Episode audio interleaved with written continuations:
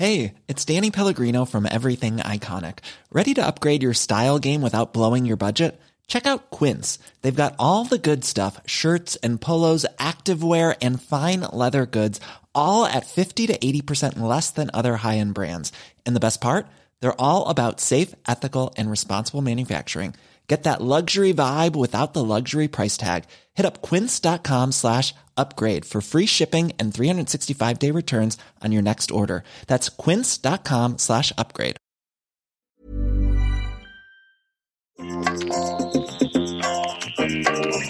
Vous écoutez le podcast de So Sweet Planet.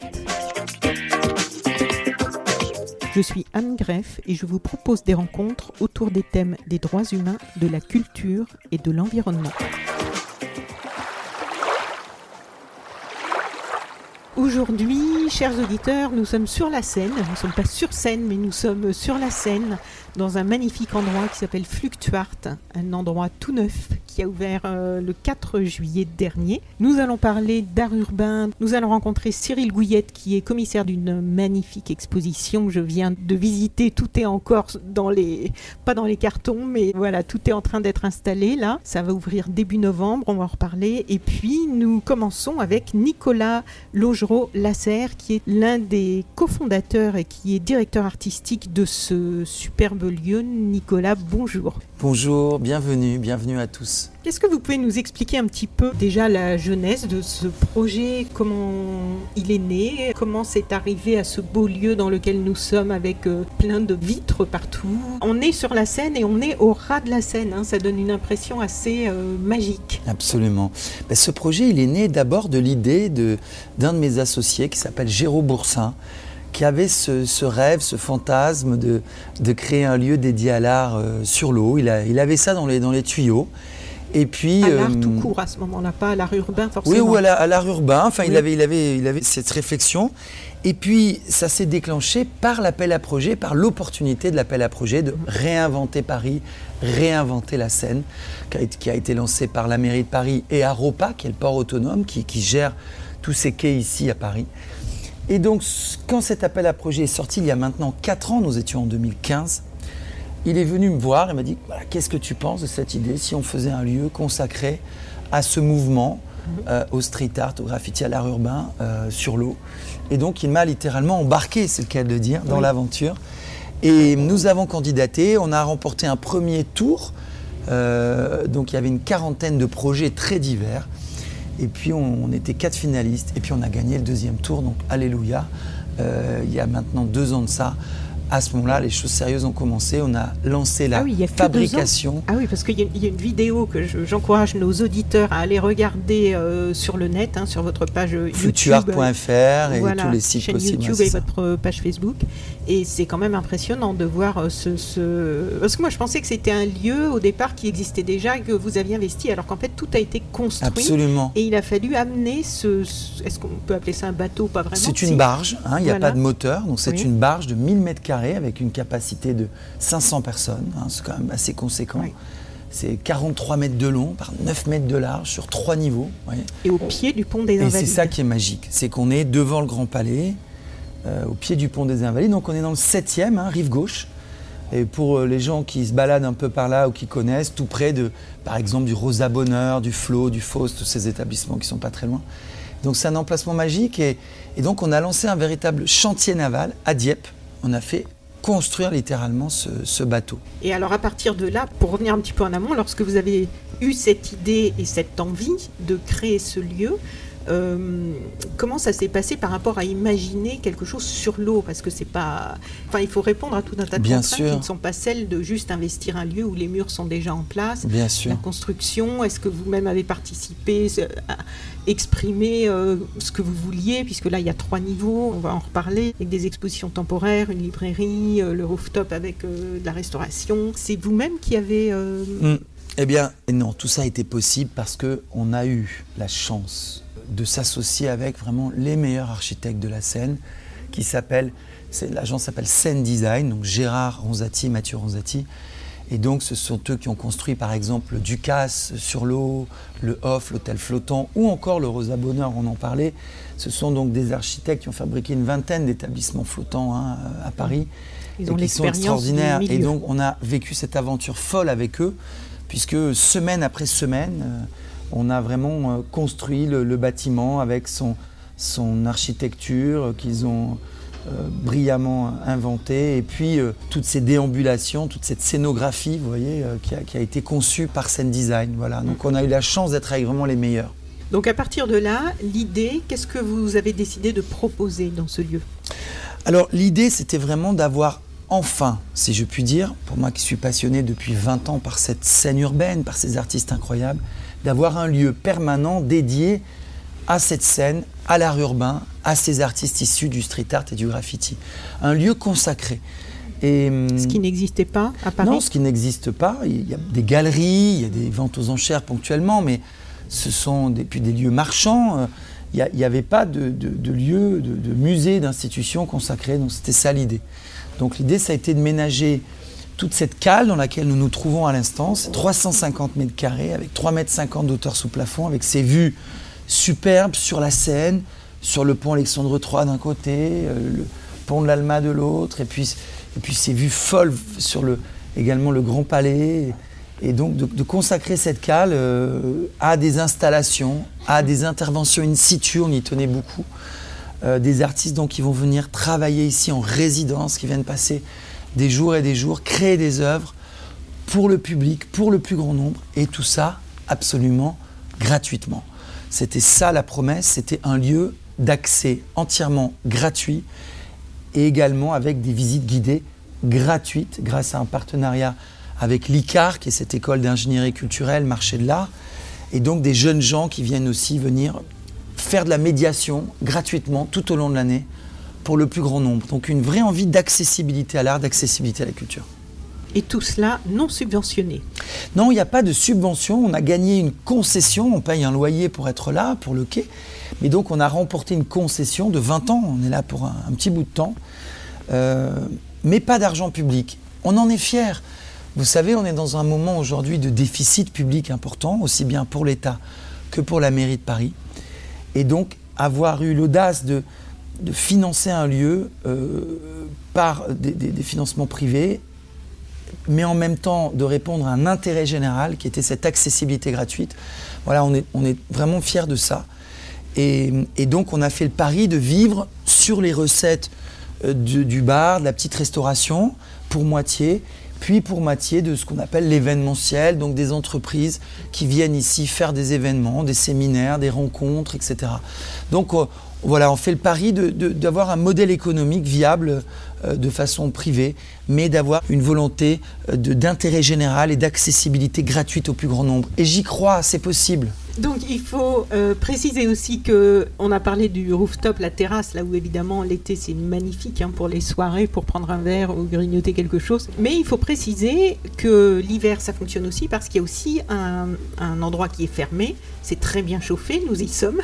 on a l'impression d'être dans, dans un, dans un immeuble en fait. hein. C'est Bien très sûr, confortable. absolument. Voilà, très. Et donc, ce qu'il faut comprendre, c'est que en dehors de- des expositions temporaires dont nous avons parlé, il y a également une collection permanente avec une vingtaine des plus grands artistes de la Oui, scène là on a urbaine. des grosses pointures. Voilà, donc c'est fascinant pour les gens de découvrir des, à- des œuvres originales de Banksy, de Shepard Ferret, le fameux Shepard. Ferret Aubé, euh, hein, dont on admire les quelques 1500 interventions dans Paris avec ses mosaïques, ou encore des historiques du, graffiti euh, comme Ramalzi, Quick, Futura 2000, puis des artistes plus contemporains comme Pantonio, comme Vils, comme Speedy Graffito, comme Dran, comme Mark Jenkins, etc., etc., etc., JR que j'oubliais, Roa le belge. Voilà, vraiment, on, a, on aura dans ce pont principal un panorama des artistes les plus importants de cette scène urbaine. Et on peut, comme vous le disiez, l'hiver également, c'est un bar d'hiver aussi à cet endroit, euh, prendre un verre. Donc le lieu est un lieu de vie. C'est ça Oui. qu'on a voulu ce, qui- créer. ce qui est intéressant, c'est qu'effectivement, il y a bon, ces grosses pointures qui, qui peuvent donner envie au plus grand nombre de venir euh, visiter le lieu. Et à côté de ça, on a aussi le- tous ces jeunes artistes qui peuvent être en résidence ou dans les expositions temporaires, qui eux n'ont pas la même visibilité, la même notoriété, mais qui sont euh, tout aussi intéressants. Oui, c'était l'idée vraiment de mixer à la fois dans les expositions collectives des artistes émergents, mais aussi une idée dont on est particulièrement fier avec euh, euh, notre commissaire d'exposition Cyril Gouillette, c'est une véritable euh, euh, mixité homme-femme. Mm. Vous savez que c'est un vrai sujet. Et, et un vrai sujet dans l'art, puisque dans n'importe quelle de galerie, des galeries, il y a à peu près, euh, en général, 9 hommes pour une femme. Et là, on avait cette velléité d'équilibrer vraiment. Donc, on a un line-up sur un peu plus de 20 artistes sélectionnés, quasiment une moitié d'artistes femmes. On en est aussi très fiers.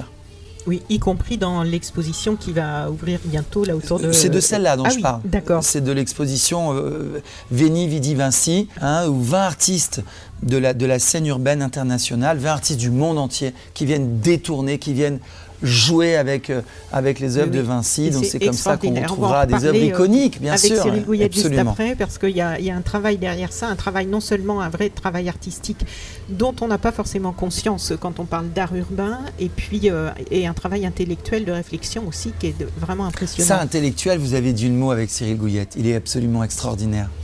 Je voudrais juste que vous nous, puisque je vous ai là devant le, le micro, parce qu'en en fait, il y a quand même des précisions à donner pour la plupart des gens, et je m'inclus dedans, qui s'intéressent vaguement comme ça, parce qu'on voit passer sur le net, sur des pages Facebook, des choses d'art urbain, ou qu'on les a sous les yeux en ville. Qu'est-ce qu'on appelle de l'art urbain? Parce que est-ce qu'il y a maintenant une définition officielle? Qu'est-ce que ça inclut? Parce qu'on entend parler de street artist, de graphe, de tag, d'art urbain. Est-ce que vous pourriez nous donner Oui, euh, en rapidement un quelques tout mots, petit bien cours sûr. oui. Donc, pour info, je viens d'éditer avec trois autres amis journalistes le premier Que sais-je sur l'art urbain, donc qui va être l'ouvrage absolument parfait, assez dictique pour pouvoir justement avoir ces codes. Mais je vais résumer l'ouvrage en une minute, alors si Oui, je vais y arriver, je vais essayer. Mais en tout cas, donc je vais tâcher de vous de résumer en, en quelques secondes euh, un peu ce, ce- ce- ce mouvement, si tant est qu'on puisse l'appeler un mouvement. En fait, euh, je pars d'un ADN commun entre les différents courants. L'ADN commun des différents courants du graffiti, du street art, c'est, j'ai envie de vous dire, la rue, l'intervention dans la rue, l'accessibilité pour tous, la gratuité forcément hein, de, de- de ces interventions, cet accès au plus grand nombre, mais aussi la mondialisation. C'est un courant artistique qui s'est propagé dans le monde entier, hein, Sur dans tous les plusieurs continents, dizaines oui. de pays, Ouais. dans plusieurs continents. Et donc, voilà, s'il devait y avoir un ADN commun, il, est là. hein. Et puis ce côté militant, évidemment, on a en face de nous des artistes qui ont des choses à dire, une vision, des, choses à défendre. Et c'est ça qui est enthousiasmant. Ensuite, je le disais, différentes racines, différents courants. Donc évidemment, l'art urbain, finalement, l'intervention de, l'homme sur les murs, euh, c'est pas nouveau, hein, de l'homme qui laisse des, ses traces. On part du paléolithique, hein, on part des grottes de Lascaux. Et puis, on voit au fil du, euh, de l'histoire de l'humanité ces interventions finalement se perpétuer euh, constamment jusqu'à ce XXe siècle avec, des- je pense à Brassailles, le fameux photographe qui va des années 30 aux années 60 bâtir un recueil qui s'appelle Graffiti. Mais tiens, qu'est-ce que c'est que ce graffiti? Avant la naissance du graffiti tel qu'on l'entend aujourd'hui dans les années 70 à New York, eh bien le graffiti qu'explore Brassailles, ce sont des soldats qui partent à la guerre, qui gravent sur, un mur euh, lettres chères ou un petit mot pour la postérité. Ce sont des prisonniers euh, dans leurs cellules qui vont venir graver des choses. C'est l'amoureux transi qui va sur l'écorce d'un arbre dessiner un cœur avec deux initiales. Vous voyez, donc ce graffiti, c'est finalement cette trace que l'homme laisse sur son passage. Et ça, ça a toujours existé. Donc j'ai envie de vous dire, la première origine, elle est là. Puis, de façon plus formelle et récente, le graffiti new-yorkais qui naît dans ce berceau du, New York, euh, du- de, ce, de ce Brooklyn, de ce Bronx des années 70, très parallèle avec la naissance du hip-hop, hein, euh, euh, qui va naître en même temps. Donc là, on a la naissance d'un graffiti qui est plus du lettrage. Ce sont donc toujours des très jeunes gens de 14-15 ans qui commencent et qui, et qui posent ce qu'on appelle leur blase, leur surnom euh, sur les murs, façon de s'approprier la ville, de s'approprier le, territoire et d'exister. J'écris donc j'existe. vous. Et en parallèle de ça, il faut comprendre que euh, dès les années euh, 80 et en France en particulier, qui en est un des berceaux, euh, un certain nombre d'artistes, souvent formés académiquement, donc qui ont fait des écoles d'art, vont venir poser leur œuvre sur les murs. Et c'est parti. Donc vous avez vraiment la naissance du graffiti et la naissance du, street art avec des pionniers, des historiques en France comme Mystique, Ménager, Jeff Aerosol, Speedy Graffito, Moscow, Nemo, Blake Laura et beaucoup, beaucoup, beaucoup d'autres. Et là, ça y est, les deux courants sont nés. Et donc, ce qu'il y a de fascinant, c'est que ce graffiti vandal, je mets ça entre guillemets, c'est pas un gros mot, euh, en tout cas, euh, cette, essence-là de ce, graffiti, de ces jeunes graffeurs qui posent leur blase, va s'entremêler avec ces street artistes, ces artistes qui vont venir poser souvent de façon plus figurative, cette fois pas en lettrage, mais leurs œuvres, leurs motifs, leurs univers. Tout ça s'entremêle. Et ce qui est fascinant, c'est qu'un certain nombre aussi de graffeurs, dans une démarche vandale au départ, vont aussi transcender ce graffiti et devenir véritablement des artistes, assumer cette pratique artistique et aussi développer en parallèle un travail d'atelier. Et je finis avec la clé probablement du mouvement, c'est à la fois le travail de rue, qui est l'essence des choses, hein, pour tous, gratuit, militant, on l'a dit tout à l'heure, et en parallèle, pour beaucoup d'entre eux, un travail d'atelier, c'est-à-dire que ces artistes vont aussi créer des œuvres sur support, sur toile et sur différents supports de bois ou autres. Et là, on a véritablement voilà, les deux facettes de ce, de ce mouvement. Et vous, euh, donc Nicolas Logereau-Lasserre, comment vous êtes-vous intéressé à l'art urbain? Est-ce que c'est arrivé progressivement ou brutalement dans votre vie? Moi, donc, je ne suis pas du tout issu, issu, de ce milieu de l'art. Je suis originaire du sud de la France. Je suis né à Nice, j'ai vécu à Antibes, Marseille. Et c'est en arrivant à Paris à l'âge de 20 ans que j'ai pris littéralement une claque. On était en 96, 97. Et le hasard me mène dans mon petit studio à la Butte aux Cailles, dans ce quartier du 13e arrondissement de Paris, très historiquement investi par le street art. Et donc, je découvre vraiment l'art et, ses artistes sur les murs de mon quartier à la Butte aux Cailles, rue Martin Bernard, rue Buot, euh, rue des Cinq Diamants, rue de la Butte aux Cailles. Et c'est vraiment la rue qui me donne ce premier accès. Et c'est ça que j'ai eu, que j'ai eu envie de transmettre plus tard, que j'ai eu de cesse d'essayer de transmettre. C'est que ma conviction, c'est que ce mouvement est une espèce de machine d'accessibilité à l'art. C'est un outil absolument formidable pour faire rentrer les gens dans l'art. Il ne s'agit pas après de les laisser là, on peut les amener beaucoup plus loin et remonter le temps jusqu'à l'art contemporain, l'art moderne et, jusqu'au Louvre. Et ça, Cyril Gouillette nous en parlera. Mais c'est cette passerelle qui est fascinante. Donc l'art urbain, c'est un outil de démocratisation absolument extraordinaire pour le plus grand nombre. Ce n'est pas l'art des 1%, c'est vraiment l'art des 100%. Vous avez ouvert le 4 juillet. Quel est le, le, le public qui vient ici et quel bilan vous pouvez faire déjà Parce que je crois qu'il y a une super fréquentation. Oui, c'est ça. Et, et, merci à tous les gens qui sont, qui sont venus. C'est plus de 150 000 visiteurs en près de 4 mois. 120 000 visiteurs pour l'exposition de, de Soon, cet artiste américaine incroyable hein, qui a ouvert le lieu. Magnifique. Euh, un mois de résidence ici et qui a, qui a laissé une exposition vraiment fantastique, très humaniste, très généreuse. Grosse pointure aussi. Absolument, hein, hein, vraiment 20 ans de carrière, une monographie. Absolument, oui. absolument. Donc non, vraiment, euh, euh, le lieu a suscité un, un, vrai engouement et on en est extrêmement heureux. Et, et vous parliez de public, ben c'est à la fois euh, des enfants et qu'on qu alimente aussi par des ateliers enfants toutes les semaines avec le fameux musée en herbe qui vient faire ici toutes les semaines, tous les dimanches, des ateliers pour les enfants et aussi beaucoup de scolaires qui viennent, beaucoup de centres culturels de la mairie de Paris qui viennent ici toutes les semaines gratuitement. Et puis un, derrière ça, un public très large, évidemment les aficionados, mais aussi du très grand public à l'occasion des vacances. On a des gens qui viennent de régions, de toute la France. Oui, et des gens du monde entier. Que là où vous êtes situé, en fait, les quais sont ces, ces fameux quais. Euh, la rive gauche. Où, voilà, mmh. où les, les, voitures avant circulaient et qui a été euh, donc rendu aux piétons. Voilà. Donc c'est et un ce lieu sont de 2 promenade. millions de personnes, hein, pour vous parler euh, très concrètement, Mm. qui, qui, passent sur ces quais hein, devant nous chaque année. Donc là, il y a un flux absolument fantastique euh, de gens pour venir euh, découvrir gratuitement ce projet, ce lieu et aussi nos expositions. Quelles sont les réactions qui vous ont le plus marqué depuis l'ouverture? Ben, Ce sont des, des réactions de, de, gens parfois néophytes et qui étaient surpris de voir l'intensité de ces artistes urbains issus de la rue. Souvent dans la rue, on a peu de temps, on doit faire les, œuvres rapidement. Ici, au cœur du lieu, ce sont de véritables installations, de véritables résidences. Et donc la stupéfaction des gens de voir le grand talent de ces artistes, voilà, qui n'ont rien à envier aux autres. Et peut-être sur ces paroles, c'est là que je laisserai la parole à Cyril Gouillette, parce que justement, tout, tout, le propos de Cyril Gouillette et de son ouvrage Sous le street art, le Louvre, ça a été de tracer cette passerelle entre ces artistes urbains, ces jeunes artistes, et ces artistes majeurs. Et le propos, c'est de dire, bah, ce sont les mêmes quelques siècles après. Et ça, c'est fabuleux. Voilà.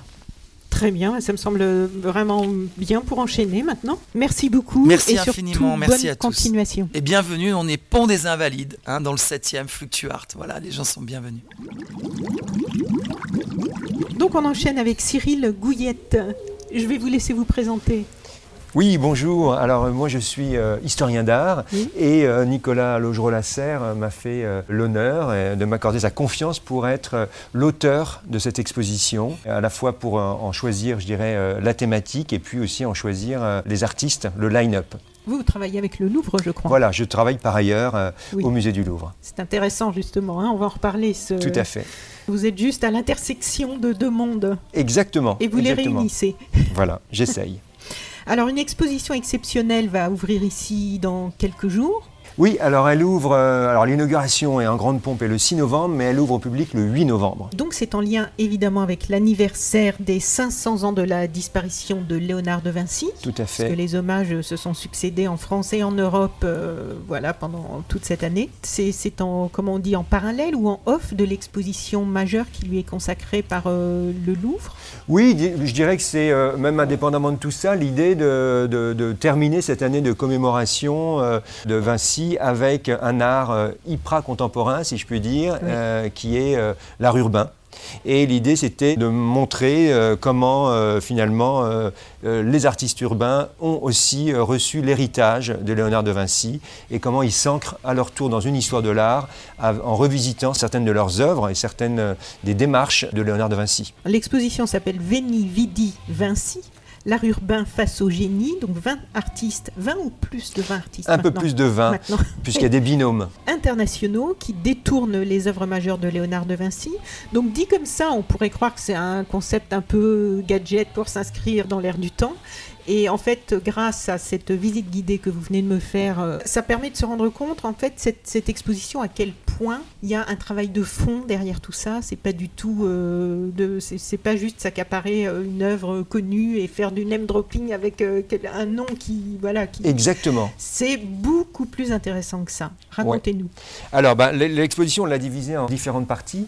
Une première partie qui, euh, justement, va nous montrer un peu tout ce processus créatif, aussi bien chez Vinci que euh, chez les street artistes. C'est-à-dire qu'on parle de cette universalité, euh, de l'intérêt de Vinci, cette grande curiosité et de ce travail préparatoire, je dirais, de l'atelier, hein, de ses, aussi de ses manuscrits, de ses codex, etc., pour montrer com- combien euh, les street artistes que nous avons choisis, en l'occurrence, sont aussi, leurs œuvres sont aussi le fruit d'un travail très élaboré.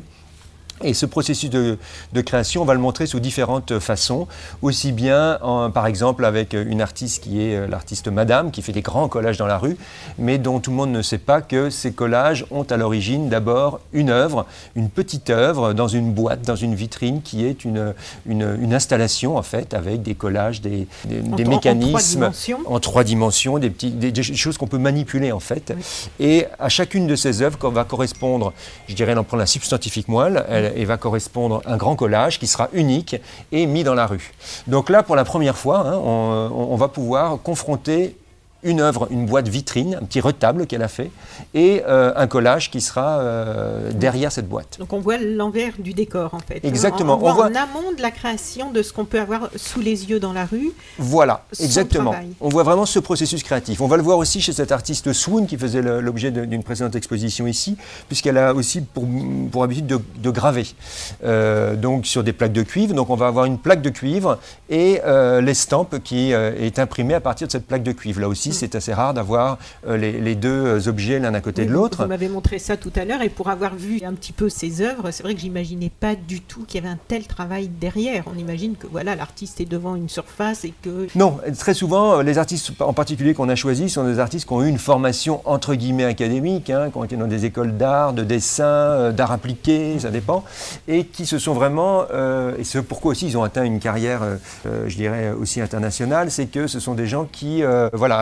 réfléchissent énormément à, à leur art, à ce qu'ils veulent euh, montrer. Il y a un concept vraiment intellectuel un peu derrière tout ça, et puis euh, un processus euh, voilà, artistique, une grande technicité, ce sont souvent des artistes très virtuoses dans leur, Oui. dans leur domaine. Et donc ça permettra d'aborder la question du collage, donc on l'a vu avec Madame, la question effectivement de la gravure, du pochoir, de l'agrandissement avec des mises au carreau. On a un artiste italien fantastique qui s'appelle Andrea Ravo Mattoni qui lui travaille uniquement au spray, mais avec le spray il va euh, reproduire et agrandir des chefs-d'œuvre dans la rue. C'est-à-dire qu'il peut vous faire un Caravage sous une pile d'autoroute. Il peut vous faire sur un pignon de, maison, justement, euh, une œuvre de Vinci, la Madeleine Benoît, qu'il a faite sur un hôpital à, Rome. il va faire très prochainement une œuvre de Luca Giordano au Salon Fine Arts en hommage à l'exposition qui se tient au Petit Palais. Donc vous voyez, il est vraiment tout terrain. Il a fait pour l'anniversaire de Vinci à Amboise une série de cinq euh, énormes détails d'un tableau qui est euh, conservé à Amboise qui montre la mort de, Léonard de Vinci.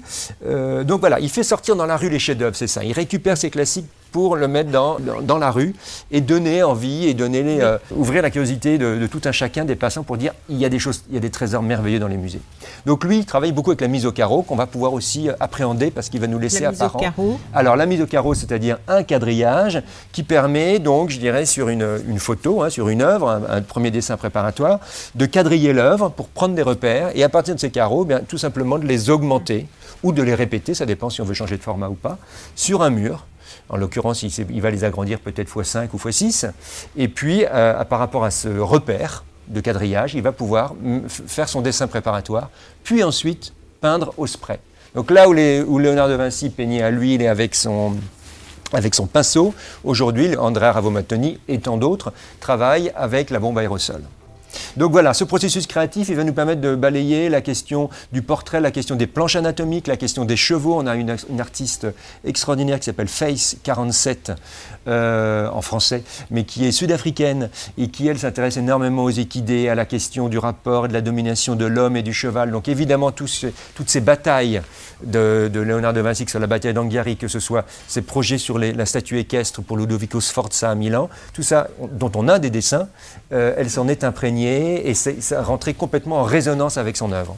Oui, parce qu'en fait, tous ces artistes ont vraiment mené des réflexions. C'est pas euh, faire une reproduction de la Joconde avec un petit euh, quelque chose d'amusant à regarder dessus. Non, non, il y a une vraie réflexion derrière Tout chacun. À fait. Si vous voulez bien nous parler de, par exemple, Speedy Graffito ou de, oui, alors... de ce qui a été fait par rapport à l'homme de Vitruve aussi, parce qu'il y a des détournements par rapport à la Joconde, à l'homme de Vitruve. Voilà. Donc évidemment, cette première partie sur le processus créatif qui parle beaucoup de dessin, elle est suivie par une autre qui, était inévitable et, souhaitable euh, sur la question du chef-d'œuvre iconique de la peinture de Chevalet finalement, après le dessin, et euh, notamment la Joconde. Donc la Joconde, ça peut sembler un peu un exercice, euh, un passage obligé, un exercice de style pour les, pour les artistes qui vont toute la, on voit bien dans toute l'histoire du XXe siècle, qui vont la revisiter mm, et puis euh, d'une façon plus ou moins intéressante d'ailleurs. Donc l'idée, c'était pas de prendre des artistes qui vont se contenter de mettre un nez rouge ou quelque chose comme ça. Mais c'est plutôt des artistes qui, eux, vont réinterroger différentes problématiques de la peinture de Léonard de Vinci, comme pourrait être le sfumato, comme pourrait être le sourire de la Joconde, comme pourrait être même son processus de monstration, euh, comment elle est montrée dans le musée, comment elle est perçue, donc la question de la réception, et finalement la question du statut du chef-d'œuvre. Hein, qu'est-ce que c'est que de faire un chef-d'œuvre Qu'est-ce que c'est que quel est le, statut de la peinture et, dans un musée pourquoi euh, on devient une icône comme ça il y a plusieurs réponses qui sont faites. avec les petites gélules. Alors voilà, Speedy Graffito, lui, va interroger cette question de, de l'addiction aujourd'hui à notre monde de l'image. Donc par rapport à cette réception euh, de l'image et par rapport à, à ce que c'est qu'un euh, chef-d'œuvre ou, une icône, il part du principe qu'aujourd'hui, toutes les images, on les reçoit de la même façon, hein, sur un, téléphone portable, sur un, iPhone, sur un, écran, d'ordinateur. Et donc tout ça a la même valeur. On ne sait plus quelle taille ça a, on ne sait plus quelle matérialité ça Il n'y a pas de relief. Non. Et puis, euh, quand on, retravaille cette image, on la pixelise de façon à finalement arriver à la, décomposer à l'infini. Donc lui, il part de ce principe carrément pour refaire une Joconde pixelisée, et qui tient même, euh, l'ironie du sort, je dirais, enfin, il va jusqu'au bout, qui tient la pomme d'Apple, le, logo d'Apple, et pour dénoncer finalement notre addiction aux GAFAM, hein, les fameux GAFAM, Google, Apple, etc et dire au fond, ben, aujourd'hui tout passe vraiment d'abord par l'image avant même de voir la Joconde, la vraie, l'original. Mais euh, il, pousse aussi le vice, si je puis dire, à faire ces pixels comme des petites gélules euh, pharmaceutiques, c'est-à-dire comme si on les absorbait, et donc finalement on est dans cette addiction totale. Mais il retourne aussi la situation en disant cette addiction, elle est intéressante. Euh, donc le, tableau s'appelle l'addiction de Mona Lisa, donc qui est la nôtre finalement. Mhm. Mais lui il dit, il ne faut pas jeter, j'allais dire le bébé avec l'eau du bain, il ne faut pas jeter tout ça. Ce qui est intéressant dans tout ça, parce que c'est notre société hein, qui est comme ça, eh bien c'est aussi d'y voir un formidable réservoir d'images. Et lui raconte que quand il était jeune, parce que c'est quelqu'un qui maintenant est un peu un, pionnier hein, de, euh, de l'art urbain, c'est une, une, génération... Il est dans les aînés. Dans les aînés, exactement. Eh bien, lui il raconte qu'autrefois, quand il était jeune, il fallait qu'il aille à la bibliothèque pour aller chercher des images, de, ne serait-ce que de Mickey, de, des images pop, de Blanche-Neige, de tout ce qu'on veut. Et là, aujourd'hui, il trouve tout sur Internet. C'est comme un énorme marché, ce qui lui permet de retravailler beaucoup plus facilement, de faire des associations, etc. Et, sans hiérarchie. Parce que ce qui est intéressant, c'est qu'au bout du compte, il est en train de nous dire, il n'y a peut-être pas forcément une hiérarchie en art. Et là, il, pas celle qu'on nous a imposée. Voilà. Et qu'on peut se sentir libre d'aller chercher et de faire des croisements, des mariages, etc. Euh, pour notre plus grand bonheur. Dans, ce même esprit, il y a Osmo qui travaille lui aussi. Donc l'œuvre de Speedy, elle est numérique et imprimée sur un plexiglas. Celle de Osmo, elle est peinte. Et lui, c'est un grand virtuose aussi de la peinture, donc elle est peinte avec euh, à l'huile. Alors lui, il peint au spray ou à l'huile indifféremment, il est, très fort. Et euh, il va nous faire une, sorte de copie de la Joconde, mais dont il va pixeliser complètement le visage. Et là, tout d'un coup, cette pixelisation qui nous renvoie au téléchargement hein, et qui nous renvoie au statut de l'image, elle nous renvoie aussi, avec non sans un certain humour, à la question du sfumato. Le sfumato qui est donc cette façon de fondre les contours qui tenait vraiment euh, au cœur de, l'œuvre de Vinci, qui cherchait à dire, voilà, pour rendre réel, pour rendre vivant, il faut qu'on arrive à fondre la forme qu'on doit représenter dans une atmosphère. Et donc les contours dans la nature n'existent pas. Les contours, c'est quand on dessine, c'est ceux qu'on va euh, nous-mêmes mettre en place pour cerner une forme, mais ils n'existent pas dans la nature. Donc lui, il a passé son temps à vouloir justement superposer des couches les plus fines, les plus fines possibles pour rendre cette euh, immatérialité. Et donc Osmo l'interroge avec cette pixelisation un peu forcée. Et ça nous ramène à un autre type d'artistes, un duo d'artistes qui s'appelle les Mias Brothers, qui eux sont carrément dans le flou le plus total. Quand on voit leur œuvre, on se dit tiens, c'est une photo floue. Et si on s'approche, on s'aperçoit que c'est une peinture au spray, hein, là encore à la bombe aérosol, donc là aussi une très grande technicité, et qui interroge cette notion de perception. Parce qu'eux veulent aller chercher l'âme de la peinture, ils veulent aller chercher vraiment euh, l'essence même, le côté éthéré presque l'antimatière, et euh, nous interroger sur ce qu'on voit finalement. Mais en même temps, cette, cette euh, Joconde, d'aussi loin qu'on la voit bien, alors qu'elle est floue, on la reconnaît immédiatement. Donc finalement, ça interroge aussi qu'est-ce qui fait qu'on reconnaît si bien cette silhouette? Et donc tout ça dans ce flou qui renvoie là aussi au, alors à la fois au sfumato dont on vient de parler, mhm. mais aussi à la perception de cette œuvre. Quand on rentre pour la première fois dans la salle de la Joconde au musée du Louvre, on se dit mais qu'est-ce qu'on voit? On voit une forme, une silhouette au loin. On reconnaît, de toute façon il y, y a le monde autour, mais elle n'est pas perceptible dans toute sa netteté. Donc ça nous renvoie aussi à cette, euh, à cette image. Tout comme Speedy Graffito a une image qui est d'autant plus perceptible si on la voit à travers le téléphone portable. Oui, vous m'avez montré l'expérience tout à l'heure à travers de l'écran, effectivement, où l'image du coup se recompose. Oui. Et là aussi, ça nous renvoie à la façon dont on voit aujourd'hui la, la, vraie Mona Lisa au musée du Louvre, qu'on ne voit en général qu'à travers le prisme de l'écran du téléphone portable ça nous, voilà, ça nous renvoie des enjeux de société à des, à, des modalités de, de, visite. Que pour la prendre en photo. Et j'aimerais bien aussi quelques mots sur une œuvre, euh, je trouvais très intéressant, où il y a les, les, les, différentes mises en perspective qui se répondent en écho euh, avec le, Nick le Walker, le, ça et le logo.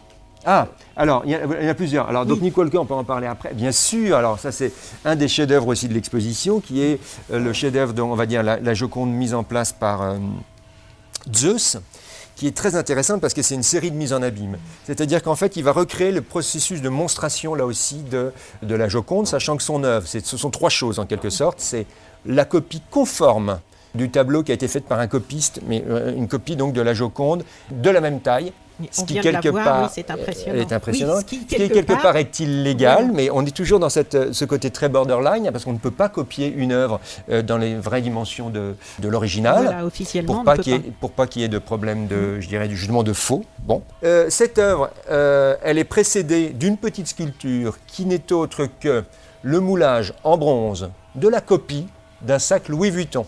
Et le tout est mis dans une boîte, dans une vitrine qui fait vraiment partie de l'œuvre, hein, ça fait partie de son, processus de démonstration, en velours rouge, ce qui renvoie aux installations euh, muséographiques, surtout du 19e siècle, sur le fond rouge, etc., comme c'était au Louvre euh, pour la Joconde euh, il y a encore 100 ans. Alors on vient de refaire sa salle, donc c'est tout à fait différent. Et euh, tout ça derrière une vitrine. Donc l'artiste tenait à ce que tout soit vraiment dans cette installation-là, parce que ça nous renvoie vraiment à un processus de, de visite à travers une vitrine et à ce qu'est la Joconde aujourd'hui. Mm. Alors le sac à main, à côté tout à fait incongru, on se dit, mais enfin, pourquoi un sac à main, une œuvre de la Oui, Renaissance, pourquoi, etc. une, pourquoi une marque C'est un sponsor Et cette- ou- voilà, ça, ça- ça renvoie à la question de euh, sponsoring, les, mécénat, les produits etc. placés maintenant un peu partout dans les Voilà. films, dans les séries. Et elle a un logo, cette marque. Et cette marque, au premier abord, on pourrait se dire, tiens, on dirait le logo de Louis Vuitton. Mais si on regarde mieux, c'est un logo qui ressemble à celui de Louis Vuitton, mais c'est LDV, Léonard da Vinci. C'est un monogramme, en fait, au départ, que l'artiste a créé dans les années 1470-80. L'artiste Léonard. Léonard a créé ce monogramme, comme Durer, qu'on connaît très bien, le fameux AD de Durer. Il avait créé ce monogramme comme ça se faisait euh, euh, couramment, je dirais. Et euh, dans les années, à la fin du 19e siècle, Louis Vuitton, plus exactement son fils Georges, a repris ce monogramme, s'en est inspiré pour faire le monogramme de la marque Vuitton. Mais ce qui est intéressant, c'est que pourquoi il a fait un monogramme à cette époque-là, Georges Vuitton, c'était pour lutter contre les contrefaçons et pour bien euh, authentifier, marquer de son empreinte, de sa marque, euh, les objets, S'il y a un logo qui a bien été copié dans le monde. euh, Voilà. c'est. Donc voilà un logo qui est copié, mais qui en fait a pris son origine de Léonard de Vinci. Ça ne veut pas dire qu'il est une copie, mais qu'il est une inspiration. Donc finalement, qui copie qui, qui commence, etc.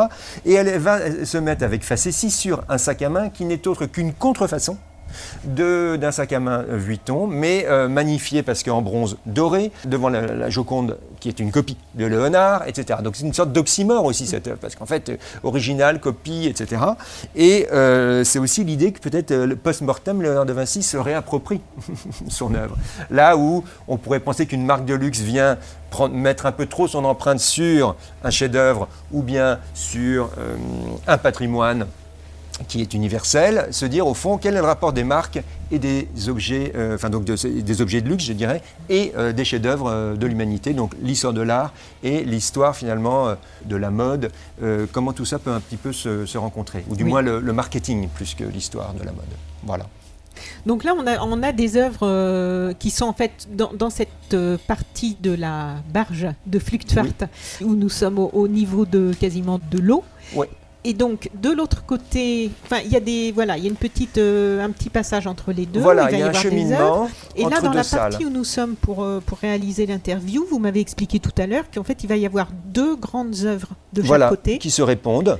Et ici, on va aborder, alors encore une fois, une question qui est très intéressante et qui est euh, commune à l'histoire de la Renaissance, je dirais, et, à, et au street art, qui est la question du mur, la question de, de peindre euh, Voilà, une paroi. fait, vous avez décliné le- l'exposition autour de quatre euh, Oui. thèmes, hein, qui sont des thèmes de l'œuvre de Léonard de Vinci. Oui, en quelque sorte, c'est-à-dire euh, ce, ce- ce processus créatif dont on a parlé, euh, donc plutôt lié au dessin, le- la question du, du chef-d'œuvre iconique est plutôt liée à la peinture de, de Chevalet.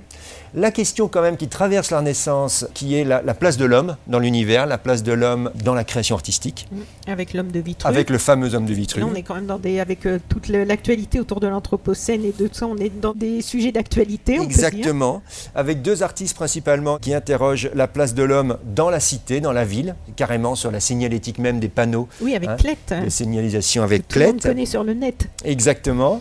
Et puis à nouveau avec Zeus qui fait un triptyque magnifique de trois hommes de Vitruve qui eux sont déclinés, je dirais, qui sont non plus au centre de la Terre mais au centre du cosmos puisqu'ils sont, ils se dégagent sur une voie lactée. L'homme de Vitruve, pour nos amis internautes qui ne voient pas forcément à quoi ça correspond, alors que tout le monde le connaît, mais on ne sait Oui. pas forcément que ça s'appelle comme ça. Non, C'est à ce fait. dessin de Léonard de Vinci avec cet homme euh, aux proportions dites parfaites, je crois. hein. Voilà. Alors c'est un homme qui est, j'allais dire, augmenté en quelque sorte, c'est-à-dire qu'on a euh, son tronc et sa tête, voilà, commune, et puis il y a deux positions pour ses jambes et deux positions pour ses bras, ce qui fait qu'on a l'impression qu'il pourrait avoir quatre jambes et quatre Oui. bras. Et donc l'un et l'autre viennent se superposer. Ce qui est intéressant, et- c'est que ça leur permet donc soit dans une position, j'allais dire, christique, on va dire, donc euh, l'homme a les bras complètement perpendiculaires euh, euh, à son torse, Oui. ou bien euh, il les lève un peu plus et du coup il les a en V, pour dire simple. Et pour les jambes, c'est pareil. Soit ils sont dans l'axe du torse, soit ils sont euh, légèrement écartés. Et en fonction de cet écartement, ben, soit on tient dans un carré.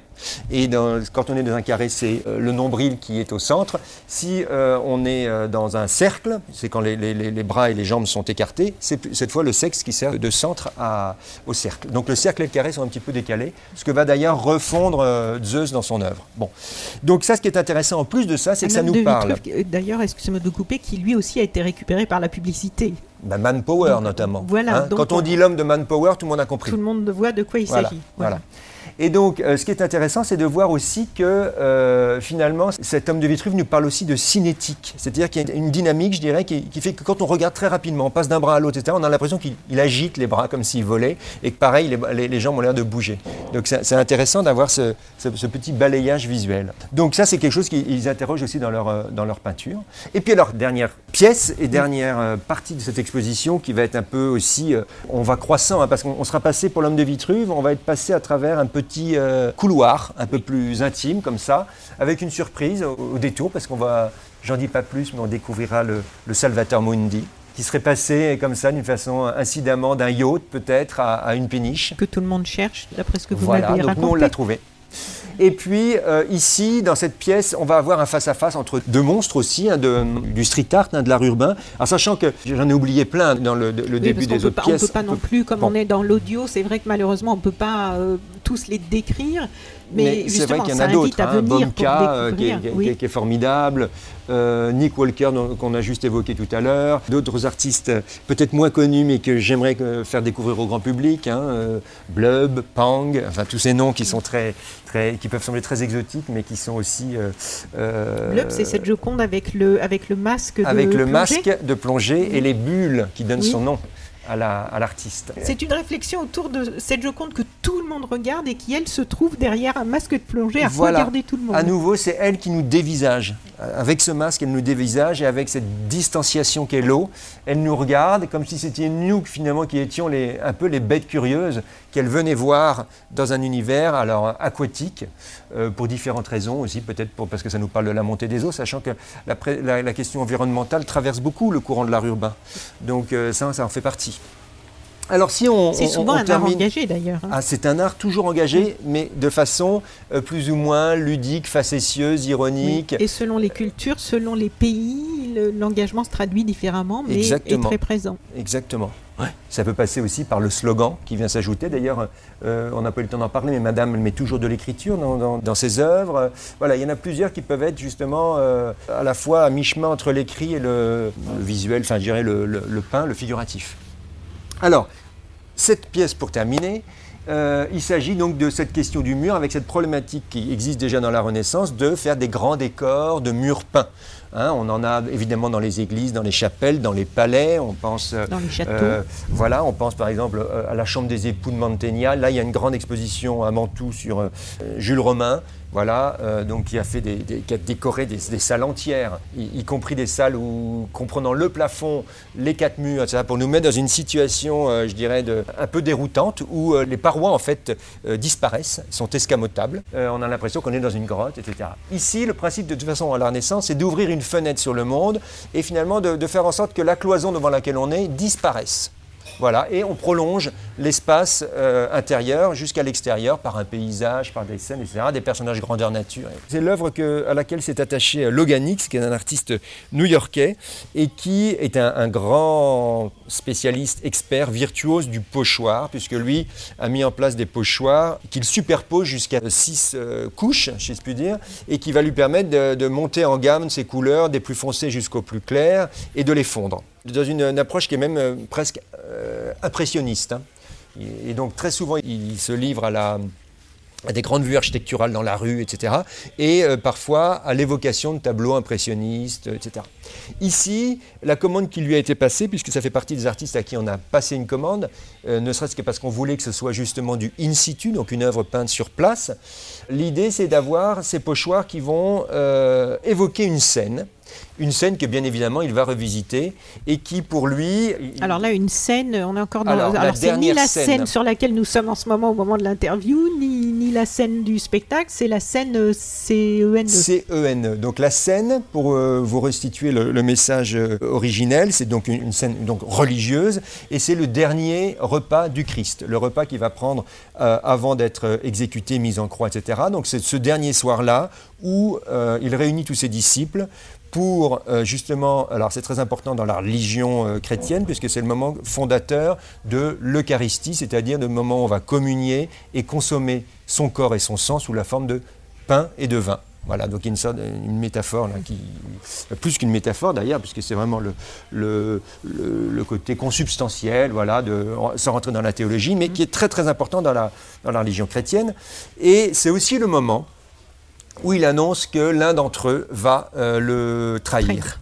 Donc dans la scène de Vinci, qui est aujourd'hui donc intransportable, puisqu'elle est elle-même sur un mur peint, c'est une fresque euh, dans le réfectoire de Sainte Marie des Grâces, ou Santa Maria delle Grazie, à Milan. Et c'était un réfectoire de moines qui, là aussi, était une sorte de mise en abîme de, euh, du repas quotidien des moines avec cette, cette transposition, on va dire, sacrée. Bon, Euh, ce que, ce que va faire Logan X, c'est que lui, il va l'actualiser. Donc à la fois, il reprend le travail de fresquiste, mais en étant pochoiriste, ça c'est sa technique à lui, et puis il va revisiter l'œuvre, puisqu'il va reprendre des personnages de son entourage et retravailler cette histoire, de- enfin cette idée, de son- sa propre culture à lui, qui est le dîner de Thanksgiving, qui est ce fameux dîner de famille dans lequel... Lui, il est euh, américain, il est américain. Précisons-le. Voilà, tout à fait. Et donc, euh, il va euh, reparler donc ce qui est le propre de sa culture et ces fameux dîners familiaux où souvent, en fait, tout le monde se ça, ça se termine pas toujours très bien. Donc euh, les gens vont finalement euh, finir par s'invectiver ou régler des comptes, etc., etc., parce que c'est un peu le moment de réunion familiale. On pourrait penser au dîner de Noël chez nous, etc. Bon, donc un peu dans un esprit d'ailleurs, euh, comme le dernier film de Dolan, où voilà, on est sur des, des bandes de, de copains ou autres, et puis est-ce que ça dérape ou pas? Bon, donc c'est une scène très agitée. Pourquoi elle est très agitée? Parce que lui, c'est ce qu'il a vu dans la scène de Vinci, cette agitation, puisqu'il y a le Christ qui tout d'un coup dit, voilà, l'un d'entre vous va me, va me trahir. Et on voit par groupe de trois, il y a quatre groupes de trois qui sont dans toutes les, dans toutes les expressions euh, possibles imaginales, qui vont de la stupeur à l'effroi, à l'incompréhension, à, la colère parfois, au dédouanement, euh, etc., la suspicion. Bon. Et donc ils sont tous, dans- évidemment le but de Vinci c'était de montrer toutes ces expressions. Donc lui a repris des gens de son entourage et il a voulu aussi euh, les mettre dans, une situation absolument pas mimétique par rapport à l'œuvre originale, mais qui l'évoque complètement. Donc voilà, il il faudra venir la voir parce qu'il y a tout un rapport aussi à la question de la profondeur, puisque normalement quand on fait une fresque comme ça sur un mur et qu'on prolonge l'espace, on cherche à créer l'illusion de la profondeur, l'illusion du trompe-l'œil, comme si la scène se prolongeait, et lui va jouer beaucoup avec ça. Mais, lui, voilà. du coup, il a, ce ne sont pas du tout les personnages. Il, Non. il a réintégré sa culture dedans. Exactement, exactement. Parce que euh, il a beau connaître le, le contexte religieux, il me dit moi ce qui me parle aujourd'hui, ça n'est plus euh, ce contexte religieux-là, et c'est plus non plus ce qui va parler aujourd'hui aux trois quarts de la population, pour ne pas dire la- les 9 dixièmes. Mais en revanche, quelle est la force de ce tableau? Qu'est-ce qu'il nous raconte et qu'est-ce qu'il continue de nous dire aujourd'hui? C'est pour ça aussi que cet, élément de la scène du dernier repas du Christ, il est fondateur dans la religion chrétienne, mais c'est pas pour rien que c'est autour d'une table, parce qu'au fond, dans notre société occidentale, en tout cas, le, le- le rapport à la table, à la consommation, à la communion au- autour de, voilà, euh, tous ensemble autour d'un repas, c'est quelque chose de fondamental. Donc ça, il le réinterroge à travers Thanksgiving. Et alors, le, le Mais Thanksgiving, normalement, c'est la dinde et les, Oui. et les- les petits fruits rouges, là, les, euh, euh, les, les érelles. les érelles, ce genre de choses. Oui, Et, et là, c'est pas vraiment ça, si j'ai bien compris. Non, euh, mais c'est le prétexte. C'est le prétexte Oui. de se réunir pour un repas. D'accord. Ça peut être Noël, c'est pas vraiment Mm. Thanksgiving non plus, c'est quelque chose qui l'a qui l'a- traversé à ce moment-là. En fait, le- la, la vraie question c'est on est réunis tous autour d'un repas Mm. et qu'est-ce qui va se dire, qu'est-ce qui va se passer? Parce qu'il se passe toujours quelque chose dans un repas de famille finalement. Oui. Et en face, on a Okuda qui, dans son univers ultra coloré, ultra pop, etc., nous fait aussi une scène en respectant, pour le coup, d'une façon, beaucoup plus la scansion des personnages de Vinci, avec bon, toujours le Christ au milieu, mais les groupes de trois personnages de part et d'autre. Sauf que les personnages sont devenus des êtres hybrides avec des becs comme des oiseaux, etc., tous féminins. Et puis alors, parmi eux se glisse euh, Titi, le Titi de Titi et Grominet, Ralph de la série Simpson, donc qui nous- actualise complètement le- la scène, qui à la fois la, dés- la désacralise, la profane dans tous les sens du terme, et puis la- la- l'actualise. bon. Et euh, ce qu'ils sont en train de consommer sur la table, c'est des frites McDonald's, un hamburger, la Campbell, la Campbell Soup chère à Andy Warhol parce qu'évidemment, il y a un, un héritage complètement revendiqué aussi d'Andy Warhol, et puis la tête de Trump. Et là, on se dit, Ouh là là, que se passe-t-il en fait ce, Ça va être indigeste. Alors, ce à quoi sont en train de communier euh, euh, tous ces gens, en fait, c'est la nourriture industrielle, d'aucuns diraient la malbouffe, la nourriture industrielle américaine qui domine le monde avec ce côté, et c'est pour ça que la tête de Trump est là aussi, ce côté finalement euh, prédateur d'une certaine façon du capitalisme qui envahit, impose et unifie, uniformise jusque dans nos habitudes alimentaires. Et c'est intéressant parce que là, on parlait tout d'un coup du, discours euh, politique, sociétal, etc., que recouvre en général l'art urbain. Il est très présent aussi chez Okuda, sous des airs comme ça complètement euh, acidulés, euh, des, couleurs, toutes les couleurs de l'arc-en-ciel, etc. Il confond les notions de genre et tout, donc ça a l'air comme ça séduisant amusant, mais au fond, il y a un discours derrière politique et qui nous parle de ça. Et c'est souvent ça, en fait, qui va être visité par l'art urbain, par les artistes urbains. Donc dans les artistes qui vont être représentés dans cette exposition, ils viennent d'où? De quel pays? Alors, ils Parce viennent d'un peu partout. voilà, on en a des États-Unis, on en a donc jusque d'Afrique du Sud, euh, d'Espagne, d'Italie, d'Angleterre, de France bien évidemment, euh, des hommes et des femmes. Aussi. Oui, oui, oui. Voilà. Oui, on a presque oui, une, petite dizaine de femmes. Alors certaines ne veulent pas révéler leur identité. Elles ne veulent pas dire qu'elles sont des femmes. Elles préfèrent rester dans une sorte d'anonymat. Hein. L'anonymat qui va d'ailleurs très bien avec le, la question De, l'art urbain. Et puis parce qu'elles ne veulent pas être euh, genrées. Voilà. donc euh, libre à elles. Mais enfin, elles sont là. ok. Très bien. Euh, je, si mes sources sont bonnes, vous travaillez depuis 25 ans au musée du Louvre. Oui, tout à fait. Euh, donc la Joconde, vous la connaissez bien, évidemment, j'imagine. Assez bien. Et en 2017, je crois, c'est assez récent, il paraît que vous avez eu un choc esthétique qui vous a révélé l'ampleur de l'art urbain. Et suite à ce choc, vous décidez d'inviter dans une programmation éducative des street artistes à se confronter aux œuvres du Louvre lors de parcours filmés ou par des ateliers de pratiques artistiques dans des établissements scolaires, je crois, avec aussi l'Université de Paris-Nanterre. Tout à fait. Est-ce que vous pouvez nous dire quelques mots de, ce, de cette trajectoire personnelle de ce moment euh, où quelque chose a changé visiblement dans votre vie, puisque 25 ans de Louvre derrière vous, et puis d'un seul coup, cette, euh, ce, choc, esthétique, oui, un peu comme euh, Saint Paul sur le chemin de Damas, boum. Mais c'était pas un aveuglement là, c'était au contraire une, révélation. Alors, ce qui se passe, c'est que oui, j'ai été, j'ai été amené à visiter l'école 42, où il y a la, collection justement de Nicolas Logereau-Lasserre, et c'est à la suite de ça qu'on s'est rencontrés, etc. Et que l'histoire a commencé. Et euh, j'ai eu l'occasion, donc j'étais avec euh, dans une visite guidée avec des amis, etc. J'entends parler de, enfin, je vois d'abord toutes ces œuvres. Et je vois des noms des auteurs dont j'avais jamais entendu parler, en fait. Ou alors de loin, je confondais un peu entre Banksy, Bansky, j'aurais pas su. Euh, Epley, je connaissais pas, vraiment encore tout ce monde-là. Et je me dis, mais il y a quelque chose qui m'échappe là, je ne comprends pas. Je vois des œuvres que je trouve magnifiques, stupéfiantes, intéressantes. Alors, tout ne me plaisait pas, c'était pas la question, mais je me dis, mais c'est quand même tout un pan de l'histoire de l'art, là, qui m'échappe totalement, que je ne connais pas, qui est très immédiat, enfin, qui, remonte à, peu. Et euh, comment se fait-il? Et puis, alors, je voyais des, œuvres qui me faisaient tout de suite penser à des œuvres euh, classiques, du Louvre en l'occurrence, certaines parce qu'ils y faisaient référence, d'autres pas du tout. Mais j'y voyais quand même un rapprochement euh, plus que fortuit.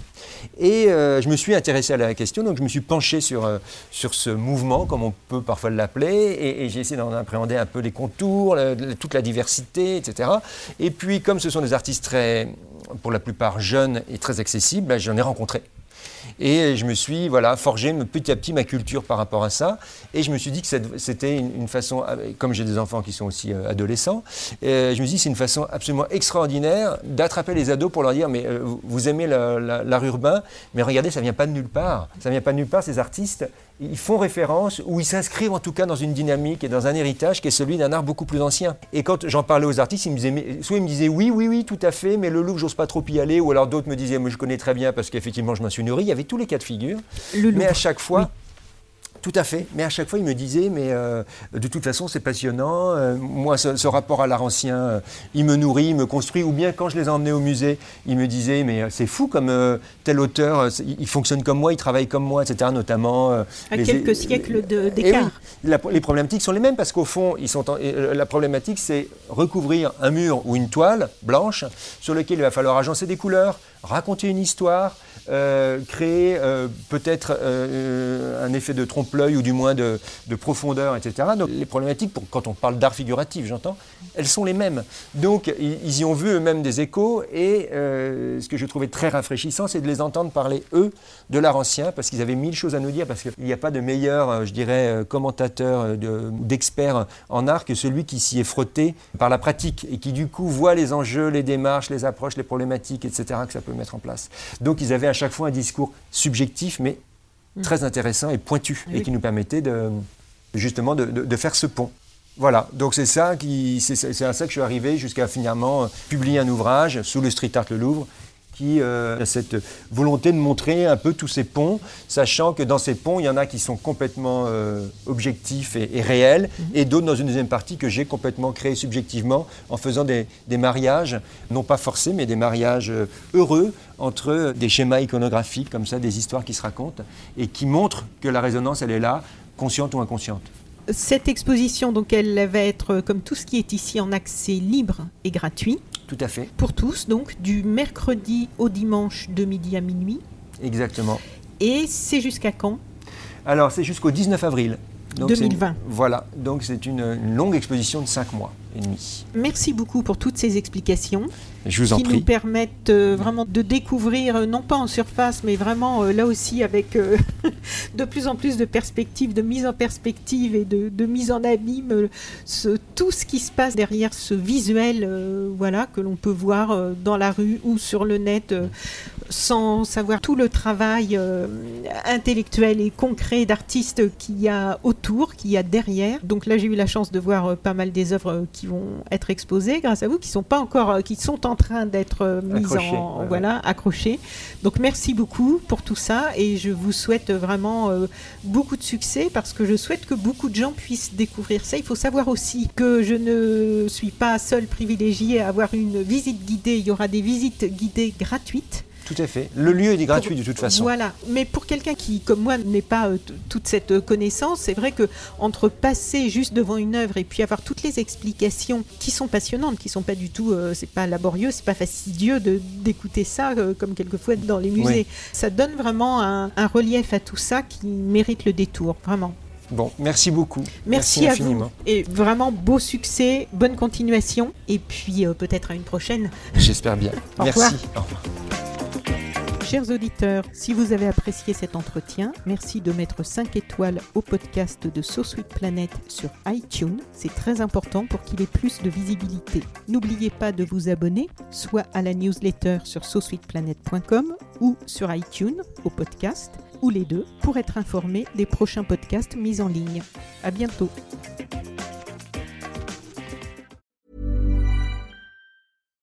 Hi, I'm Daniel, founder of Pretty Litter. Cats and cat owners deserve better than any old fashioned litter. That's why I teamed up with scientists and veterinarians to create Pretty Litter.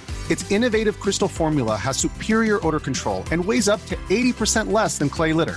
Pretty Litter even monitors health by changing colors to help detect early signs of potential illness. It's the world's smartest kitty litter. Go to prettylitter.com and use code ACAST for 20% off your first order and a free cat toy. Terms and conditions apply. See site for details.